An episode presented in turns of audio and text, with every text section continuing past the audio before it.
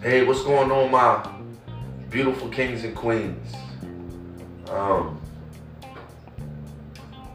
it's been a while. Uh, you know, life tends to get in the way at times, uh, far as rather it's bad, or you're going through something, or simply you're just working hard and trying to find time to be some light to other people. But um today I just want you guys to embrace the small things. Eat some humble pie. Things may not be going accordingly to how you plan. Things may not seem so golden right now. Um, you may be just going through tragic moments. But I'm here to tell you the storm only comes when God knows that you are strong enough to survive. And whoever is tuned into this podcast at the moment, I want to let you know that you are strong. I want to let you know that your kin will be done. Your can't is not optional at all. Continue to fight.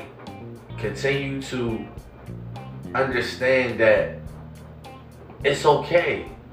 It's okay to go through things in life. It's okay that you don't have. Everything is okay because it will be all right.